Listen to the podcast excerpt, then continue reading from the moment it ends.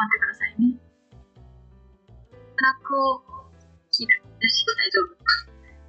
何も決めてないですね、そういうの。何も決めてないですね。多分この辺も私は入れ込んで流してしまいそうな気がしますけど。あ、なるほど。いいんじゃないですか。コンセプトとしては読書をどこまでも分かりやすくと分かりやすいことを深く広くとで2人で、えっと、一つの本について、えー、読んでみて思ったこととかやったことを、まあ、お伝えしていけるといいかなというところですかね。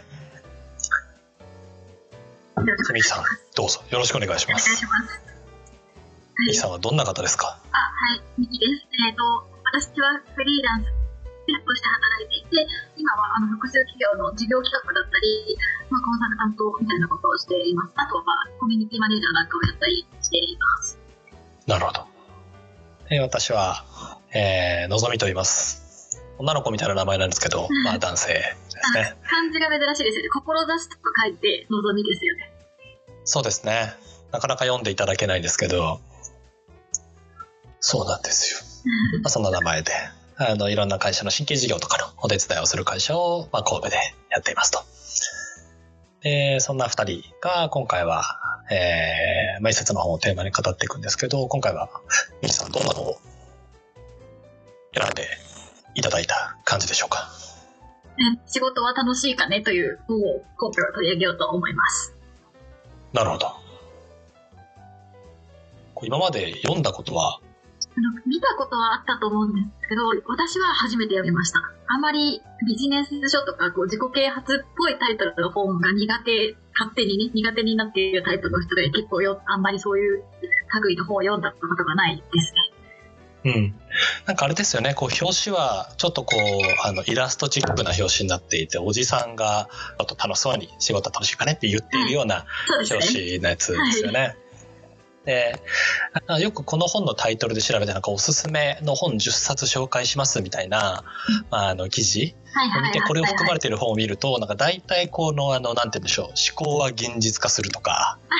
あの7つの習慣とか。引き寄せの法則みたい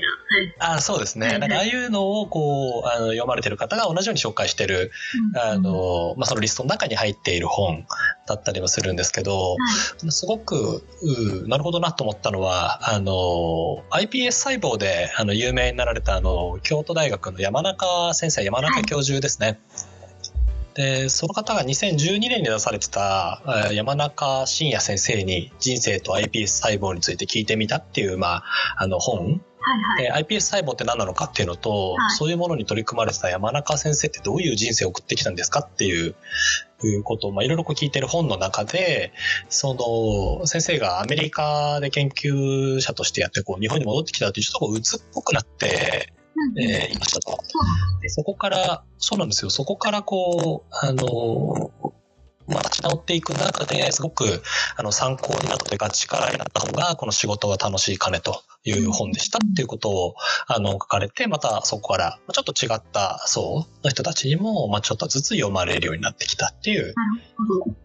ですね。えー、日本国内でもすごくたくさんあの読まれていて実際にあのもともとの英語の本が出たのは1996年かな。なんか25年ぐらい前ですよね。はいはいはい。で、日本語訳が出たのは2001年なので、まあ、ちょうど20年、19年前。うん。ですね。20年で合計、その、合計これあのシリーズで4冊、あの、出てるんですけど、その4冊の合計で37万部。大ヒットですね。自己啓発系の本って、まあ、売れ、売れる、売れるとよく言われますけど、37万部ってなかなかね、すごい数字ですよね。で、もともとのタイトルは、はい、 The Max Strategy って、マックスっておじさんが、まあ、ある種、あの、本の中の主人公というか、あの、人生を諭してくれるおじさんなんですけど、その人が教えてくれる戦略っていうことで、うん、ザ・Max Strategy っていうタイトルになってますと。なんか英語で聞くとまた印象がちょっと違いますね。楽しいかね？みたいな感じじゃないですね。なんかフランクな感じですよね。はい、日本の本の表紙はさっきも言った通りにおじいさんがちょっと振り返ってる可愛らしい感じなんですけど、その原著の方を見るとタイトルに The Max Strategy って書いてあって、その下にこう、なんか空港でおっさんが教えてくれたことみたいなのがこうテキストで書いてあるんですけど、やっぱり全然雰囲気が。そうなんだ。全然違いますね。へえ。読み手なんですかジャケ買いする時のこうターゲットも違うんだなみたいなことを、そうですね。面白い。でも面白いなと思ったのがこれ日本のこう仕事は楽しい金は、まあ、1400円ぐらいで買えるんですけど、はい、その Max Strategy の言ったら英語版の方ですよね、はい、これ日本のアマゾンで英語版買おうと思ったら8000円ぐらいするんですよ、えー、プラチナ価格みたいななんでですか？みんな原書が欲しいんですかね？英語で読みたいのかなと思って。なるほどな。今、日本語だったら Amazon Unlimited、Kindle Unlimited で読めましたよ。あ、もう、契約すれば月1000円ぐらいで読み放題でしたっけ、はい、月980円で読み放題の中のに入ってました。いやそれで読みました、私は。学びが、学びがありましたか、それでも。そうですね。それで読んでもちゃんと、あの、学びはありますちゃんと、はい。出版社にもお金はちゃんと還元されるらしいので、何も。素晴らしいです。はい。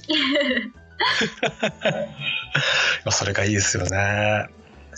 で、書いてる人はデイル・ドーデンさんっていう、まあなんかここで言うとこのおじさんのモデルになっているような人なんですけど、はいはい、まあ今は全然ご存命で、1950年生まれなので、まあ今70歳。70歳か。ね。はい。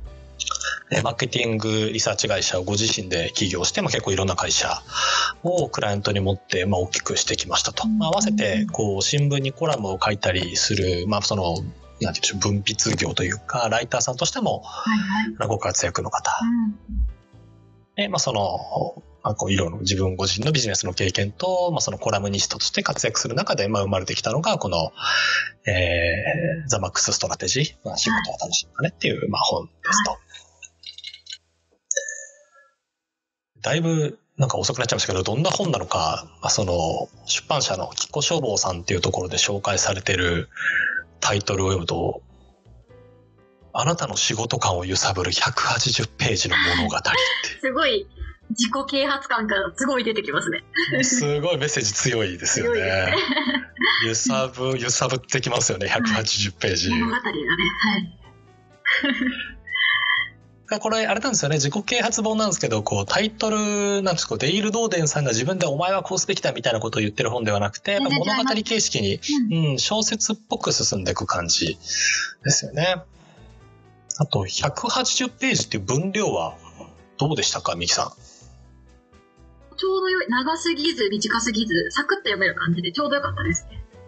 大体どれぐらいの時間ですか？私、2、3時間なんですけど、2日に分けて1時間時間みたいな感じで読みました。ああ、結構こう合間時間とか隙間時間に読んでもいいぐらいの分量多分もしまだ電車で通勤してたら、本当2日行き帰り行き帰りで読み終わるみたいな感じだと思います。なるほど。うん、そういう意味で結構180ページっていい分量なのかもしれないですね。しかも章が結構細切れに分かれてるから、今日区切りやすいですよね。途中4章まで読んで閉じるみたいなのしやすい、読みやすいなと思いまし体的な内容は、同じように出版社の紹介ページのやつをこう引っ張ってくると、大雪で閉鎖になった空港で空前であった老人の問いかけに動揺してしまった35歳の私と。日々の仕事に行き詰まりを感じ、未来に期待感を持てない私に、老人は一晩だけの講義を開始したと。なるほどと。まあ、たまたま出会ったこのおじいちゃんにいろいろこう諭されながら一晩でこういろんな、なんでしょう、気づきをこう得ていくと。そうですね。しかも最初結構ストレスが溜まって、なんだこの変な話しかけてくるおじいさんはっていうところから始まって、こうどんどんこう夢中になっていくんですよね、講義に。普通に考えて空港でぼーっとしてる時に突然出会った老人から気づかされることってなかなか。なかなかない。怖くて逃げますよね。なんだろうって思って。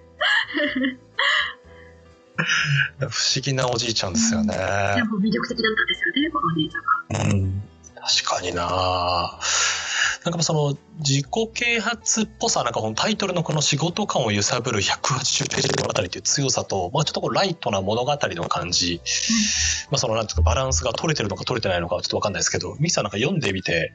なんかど、ど、どんな感じですか？自己啓発だな、苦手だなっていう話がある中で、どんな感じでしたか？なので、やっぱりその表紙とか、その紹介されてる本の感じから、すごいちょっと自己啓発本ですっていう感じが強かったので、ちょっと構えながら、なんか、決して、こう、な、なび、なびいてはならんなんか、おかし、洗脳されてはならんみたいな、こう構えながら読んでた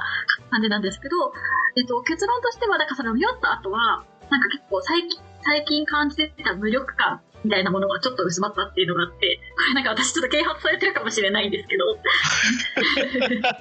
されちゃったかもしれないんですけど、あの、なんかその無力感っていうのはなんか何かっていうと、その、やっぱり最近そのコロナ対応で、こういろんな私の支援先、複数企業を支援、ちょっとずつ支援してるんですけど、やっぱりもうほぼ全部の支援先が、あの、コロナ対応で緊急でこうプロジェクト立ち上がって、コロナだから緊急でちょっとこの対応をするぞ、わーみたいな感じでタスクフォースが立ち上がって、プロジェクトをするっていうことがあって、で、まあその時に、まあ私はその100%で関わっている社員じゃないっていうのもあると思うんですけど、そういう時には声はかからず、こう私は蚊帳の外で、なんか私じゃない別の人たちがみんな一生懸命こう緊急対応に取り組んでいるっていうのをこう電車で目の当たりにした時になんか私ってなんかあんまり力になれない存在なのかな？こういう緊急時な時には必要とされない存在なのかな？みたいな。ちょっとそういうわけじゃなくてその常にいるわけじゃない人に頼みづらいからとかそういうのがあることは重々承知なんですけどちょっとそういうふうに思思っちゃうみたいなところがあったんですけどちょっとこの本を読んだ後にいやなんか普通に自分だってやれることあんじゃんみたいなこう気持ちになってこう魅力感がちょっと薄まるっていういい効果がありましたね。なるほど。なんか今回の、ま、なんていうんでしょう、小説の中で出てくる主人公も35歳っていう、なんか絶妙な年齢設定じゃないですか。日々の仕事に行き詰まりを感じっていう、こう、なんていうんですか、15歳とか18歳の時とかって、うん、まあ、意識があるかどうかわからないけど、頑張ったことがその成果というか変化に結びつきやすいじゃないですか。勉強も頑張ったりとか、部活動頑張ってちょっとこう、なんていうんですか、テニスが上手くなるとか、あの、テストの点数が上がるとかっていうことが分かりやすいのがやっぱりこう、あの、10代、20代とかで、とかですよね。もう本当に自分だけ、自分の頑張りが結構自分の成果に大半を占めてるみたいなのが若い時だと思ってて、うん、なんかなのでその学生の時とかだったらもしかしたら結構全然自分とは関係ない話のように思っちゃって、こう、すぐ読むのをやめちゃったかもしれないなって思ったんですけど、まあ私ももうもうすぐ30になって、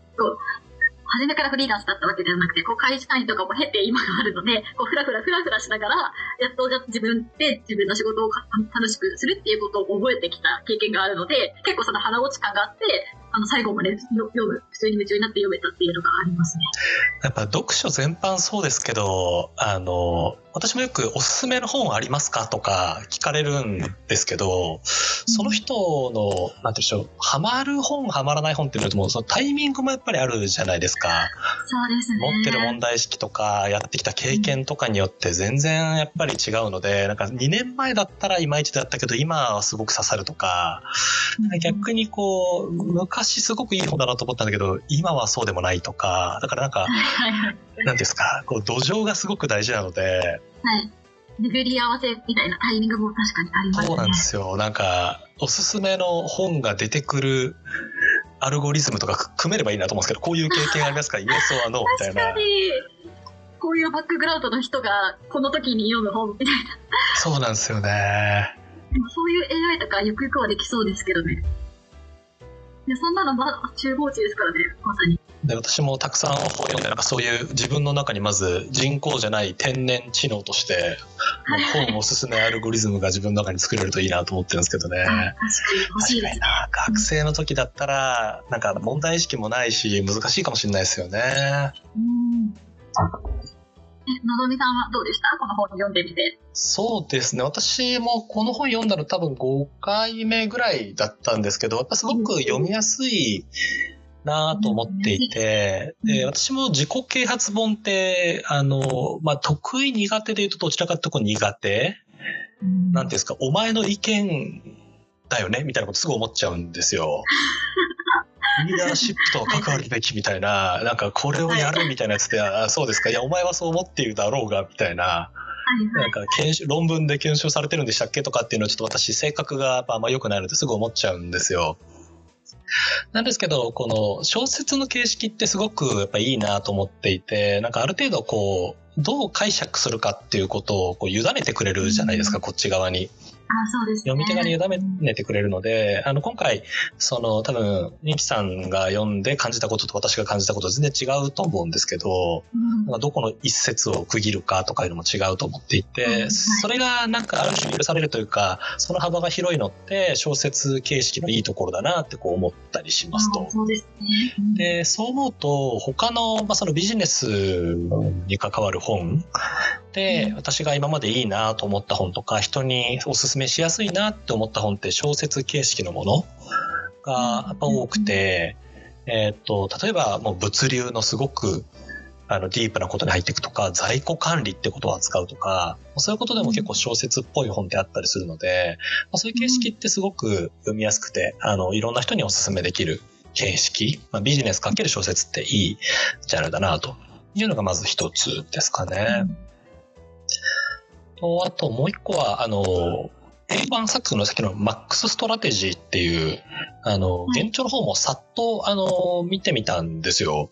はいはい。そうすると、なんて言うんでしょう。やっぱり、こう、翻訳をするって、意訳をすること、なんか意味を汲み取って違う表現に変えることもあるので、はいはい、なんかなんでこれをこんな風に変えたんだっけとか、もともとの英語表現ってこうだったんだってことを知ると、なんかまた新しい気づきがあったなと思っていて、のでよくあのこの本